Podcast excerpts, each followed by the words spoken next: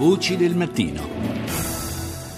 Nuovamente buongiorno da Paolo Salerno. È in svolgimento a Napoli il primo forum internazionale dell'infanzia, dell'adolescenza e della famiglia organizzato da Paidos, l'Osservatorio nazionale sulla salute dell'infanzia e dell'adolescenza. Do il buongiorno a Giuseppe Mele che è presidente di Paidos. Buongiorno.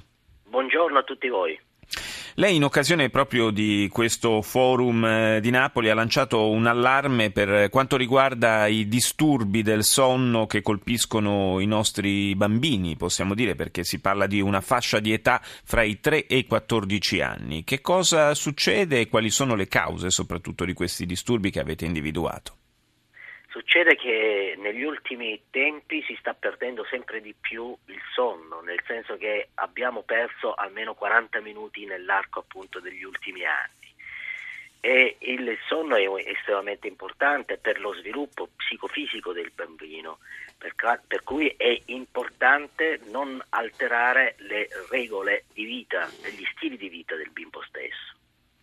E che cosa, che cosa, possiamo fare noi genitori per eh, aiutare i nostri figli a, a, riposare il numero giusto di ore, ma soprattutto a, a riposare bene, a sfruttare a fondo questa, queste ore notturne di riposo?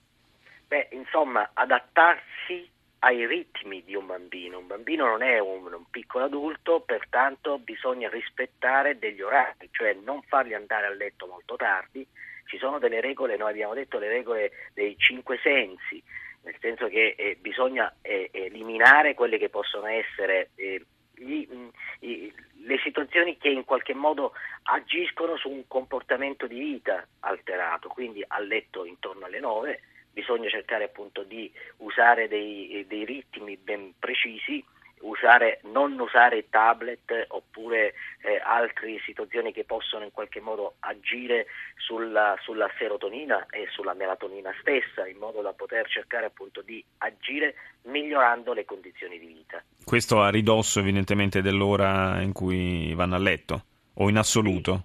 Sì, sì in assoluto perché è importante perché recuperare il sonno per un bimbo si è visto che chi dorme male, chi dorme per una situazione ben precisa, eh, meno del solito, sono bambini oppure adulti che avranno sicuramente disturbi quali depressione o altro, oltre che agire su una, uh, su una vita importante diversa rispetto agli altri perché sono più aggressivi, bimbi che effettivamente hanno un rendimento scolastico minore rispetto agli altri, bambini che sono più irritabili, più irrequieti e bambini che effettivamente appunto non hanno una vita normale rispetto agli altri.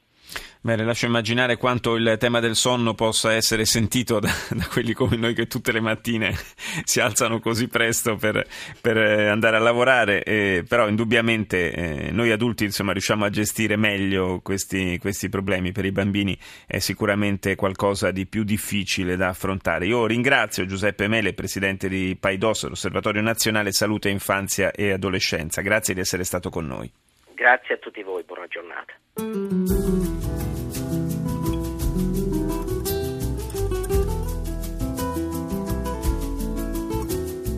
proprio lì dove un giorno il mio cuore esiliato tornò. Dopo aver provato dentro me ogni malinconia. Seguo il mio cammino ed ancora non so che sarà di me, di te, di tutti noi nel tempo. Proprio lì me ne andrò dove il cielo ha colori d'estate. Dove il sole asciuga i miei vestiti e le tue labbra. Come luci accese di notte, le mie sigarette che bruciano l'anima.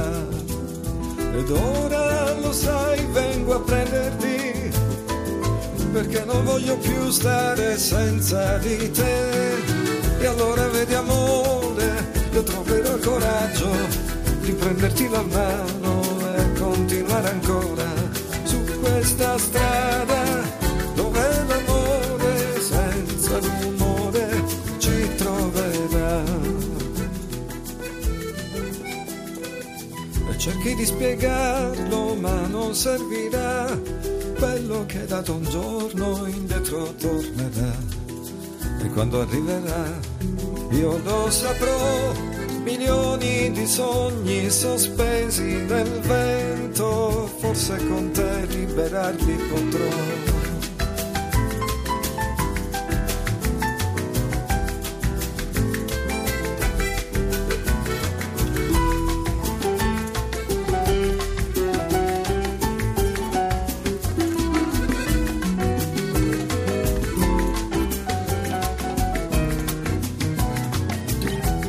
Il ritorno di Sergio Camariere, appena uscito il suo nuovo album che porta lo stesso titolo del singolo, Mano nella mano. In questo lavoro collaborazioni interessanti per il cantautore che il 22 novembre comincerà a Bari il proprio tour teatrale. Adesso parliamo di economia, lo facciamo con eh, il professor Giulio Sapelli, docente alla Statale di Milano. Buongiorno professore. Buongiorno a lei e agli ascoltatori, buongiorno. Che si parli di recessione o di stagnazione, la, a seconda un po' delle situazioni variegate che vediamo attraverso l'Europa, la soluzione per uscire dalla crisi sembra un po' ovunque che mh, sia una riduzione, una eh, una compressione dei diritti e delle tutele di cui godono i lavoratori. Anche in Francia l'equivalente locale di Confindustria proprio in questi giorni ha chiesto deroghe al salario minimo, superamento del vincolo delle 35 ore lavorative settimanali e abolizione di almeno una festività, affermando che tali misure consentirebbero la creazione di un milione di posti di lavoro. Ma è questa la strada giusta o la, quantomeno la strada inevitabile da imboccare? Beh no, innanzitutto non era il strada giusta e neanche quella inevitabile perché tutte queste misure che lei ha così efficacemente sintetizzato hanno fondamentalmente eh, una conseguenza, cioè ristringono la, la, domanda interna, cioè la gente ha meno salario, ha meno soldi per eh, consumare, quindi per rimettere in moto la macchina degli investimenti. Gli imprenditori fanno un ragionamento da questo punto di vista molto miope, pensano che il loro saggio di profitto si possa alzare comprimendo la massa salariale e i diritti dei lavoratori, mentre tutta l'esperienza internazionale ci insegna che per avere una ripresa bisogna aumentare la produttività del lavoro attraverso gli investimenti, no, beh, questo è ciò che bisognerebbe fare con la mano sinistra, mentre con la mano destra bisognerebbe aumentare la domanda interna. Mm. Quindi le due cose non sono in contraddizione e tutte le volte che abbiamo potuto uscire da una crisi abbiamo agito con questa che io chiamo la mossa del cavallo, cioè su questi due fronti. Aumentare la domanda interna e aumentare la produttività del lavoro.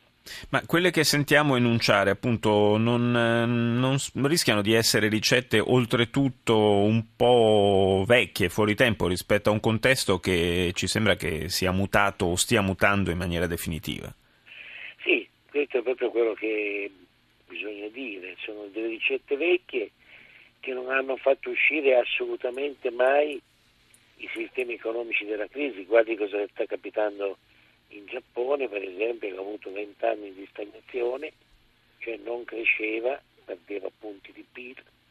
Adesso invece si è cominciato a fare una politica completamente diversa, che è fondata essere l'aumento della massa salariale, la difesa sostanzialmente dei diritti dei lavoratori, anzi la riaffermazione e soprattutto un grande scatto in avanti per quanto riguarda gli investimenti.